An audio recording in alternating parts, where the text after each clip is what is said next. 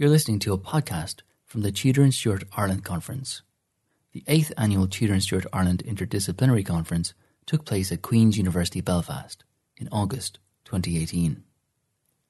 The conference was generously supported by the School of History, Anthropology, Philosophy and Politics, the School of Arts, English and Languages, and the Institute of Irish Studies, all at Queen's University Belfast, and by Marsh's Library. As in previous years, the majority of papers were recorded for podcasting by Real Smart Media, in association with historyhub.ie.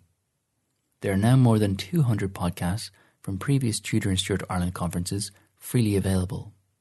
To access this archive, go to historyhub.ie forward slash podcasts or visit tudorstuartireland.com. In this episode, a recording of a paper by Richard Maher entitled A Duel Between Jacobites. Okay, ladies and gentlemen, you're very welcome to the final paper of this particular panel. Um, over the course of this conference, we've gone from rebellions to refugees, from forest Fassa to fortresses, and from plantations to parliaments.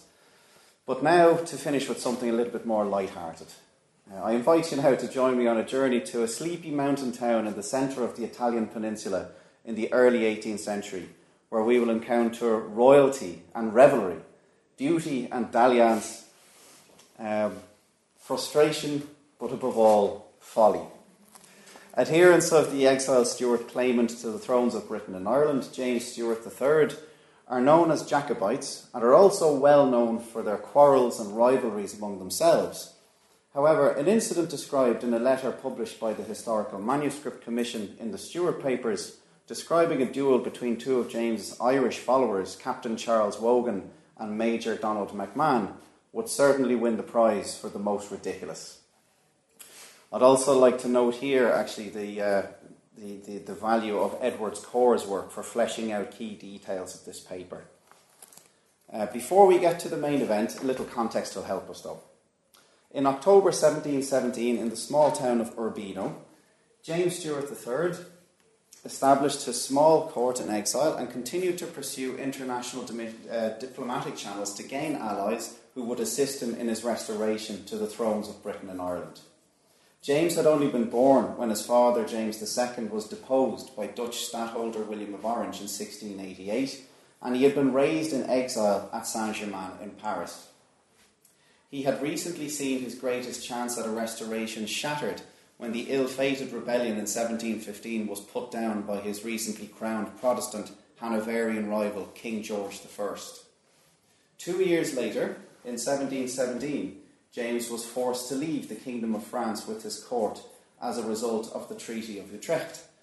So you could imagine um, the gloom enveloping James at this particular time in his life as his court was pushed to the other sides of the Alps, the other side of the Alps, making the logistics of his restoration that much more complicated. And there's a fine portrait of James on screen for you there, uh, and a signature as well, actually, which is on a document in the National Library of Ireland.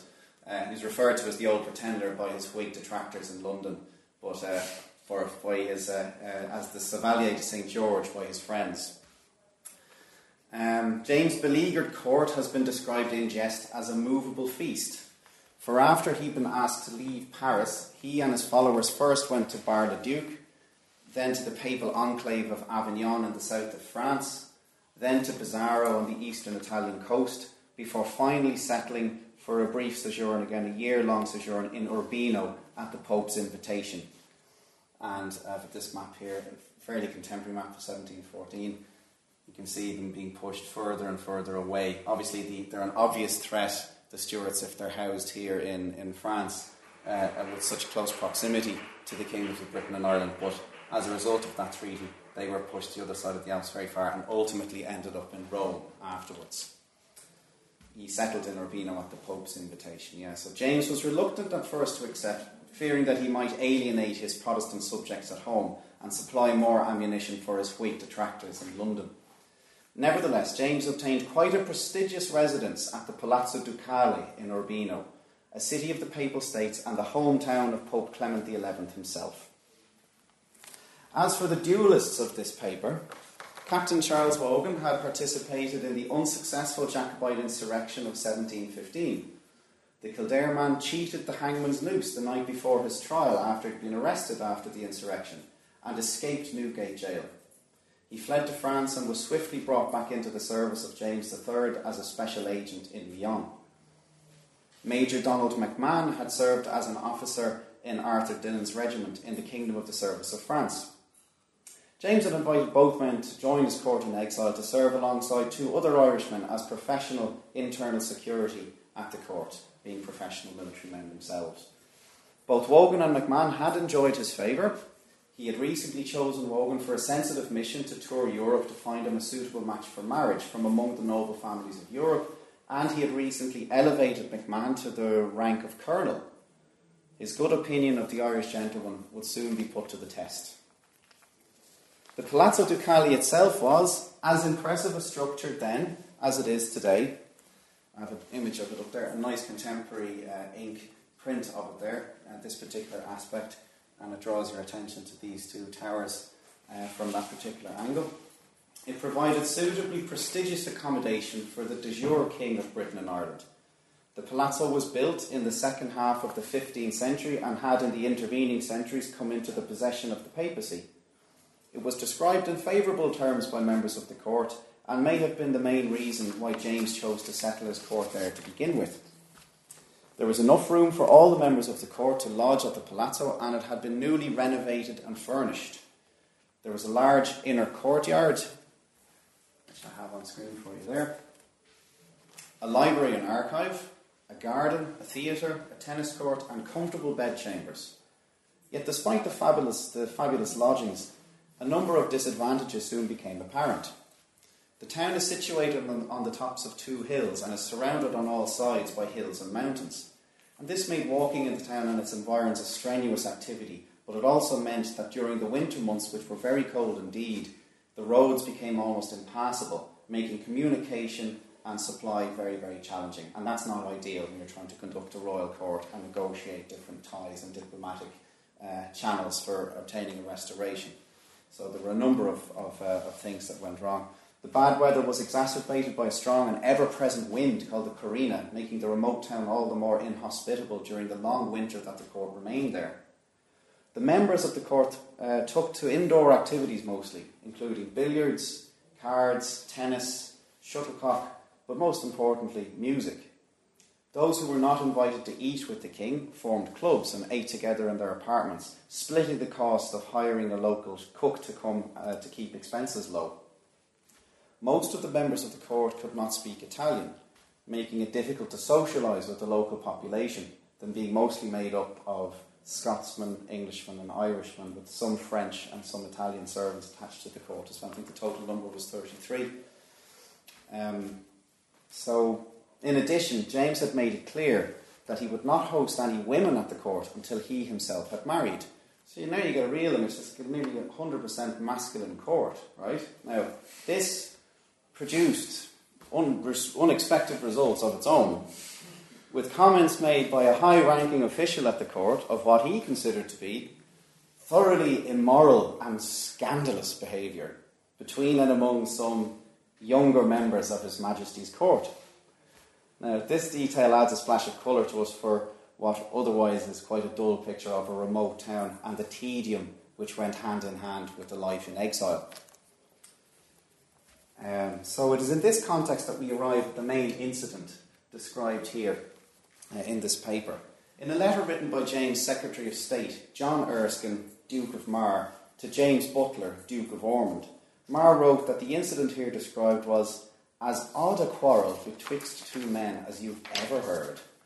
Having had differences in the past, it was believed that Wogan and McMahon had put their previous dispute aside the two had in fact become good companions, taking trips to the countryside, lodging together in rooms on the second floor of the Palazzo Ducale.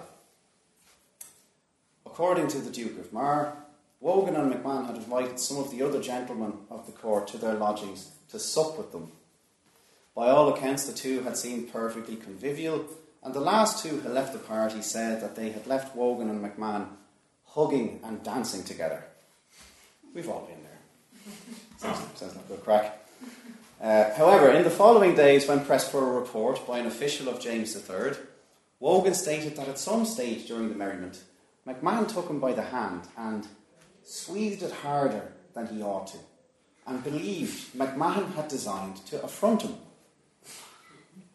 Wogan didn't say anything at first, but the following morning, having reflected on this, and as he writes, several other things, he questioned McMahon about it all, who, not giving him the satisfaction he expected from his answer, he asked satisfaction another way, and out they went.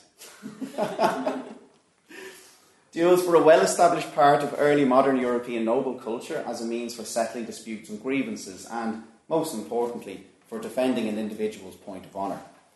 Ordinarily, the combatants uh, exchanged courteously worded cards formally agreeing the challenge. Seconds would be named, the parties would meet at the appointed time and place, and the choice of weapon would be made.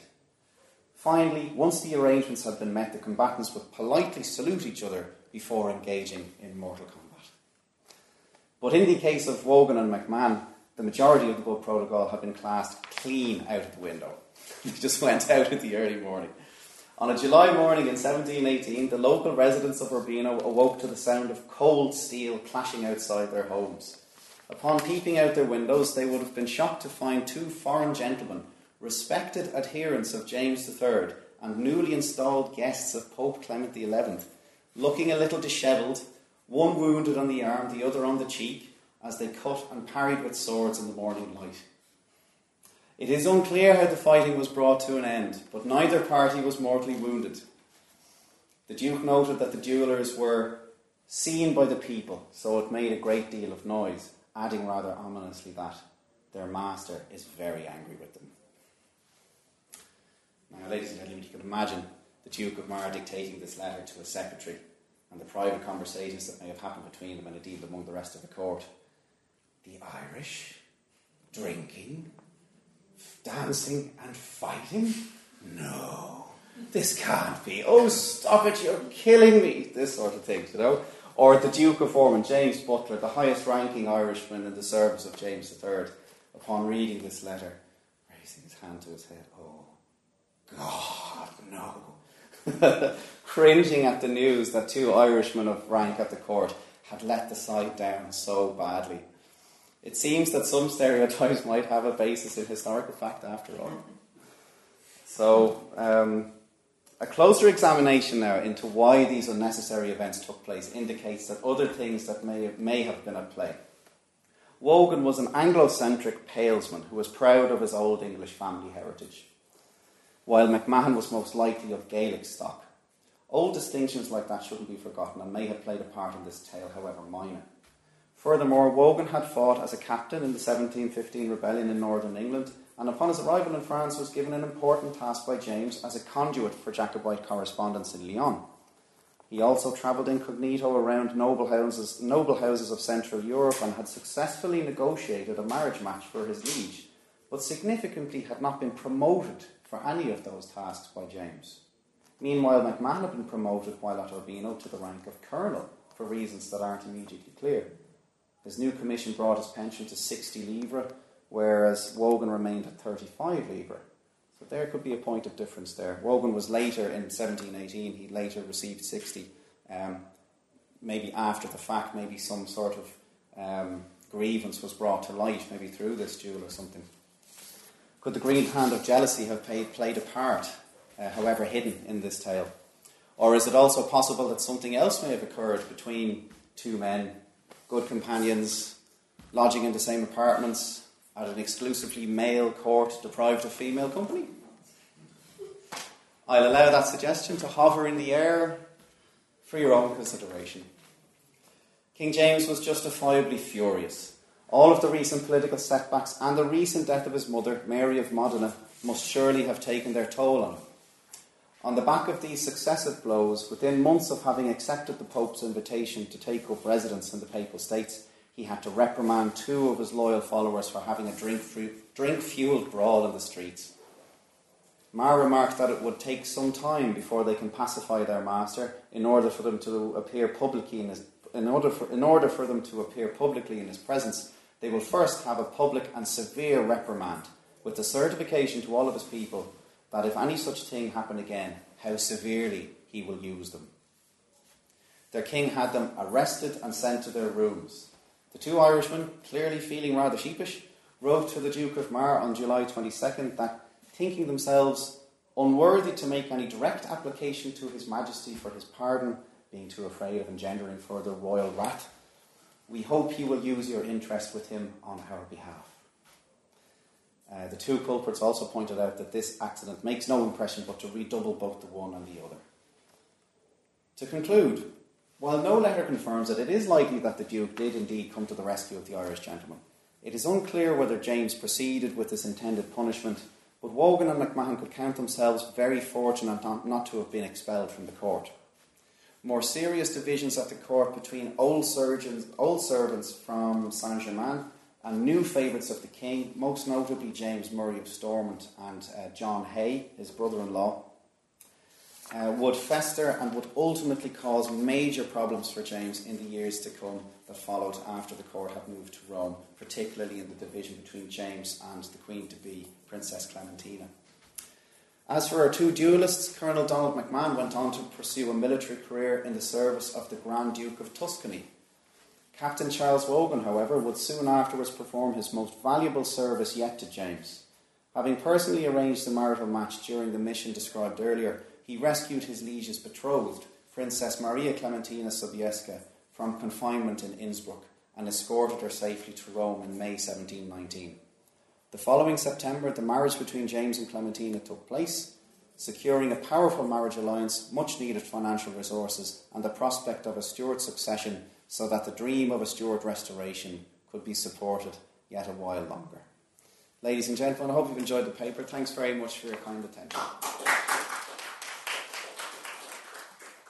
Thank you for listening to this Tudor and Stuart Ireland Conference podcast. If you would like to access the archive of more than 200 podcasts from previous Tudor and Stuart Ireland conferences, please go to historyhub.ie forward slash podcasts. All podcasts are freely available on iTunes and on SoundCloud. For more information on the annual Tudor and Stuart Ireland Interdisciplinary Conference, visit the conference website at tudorstuartireland.com.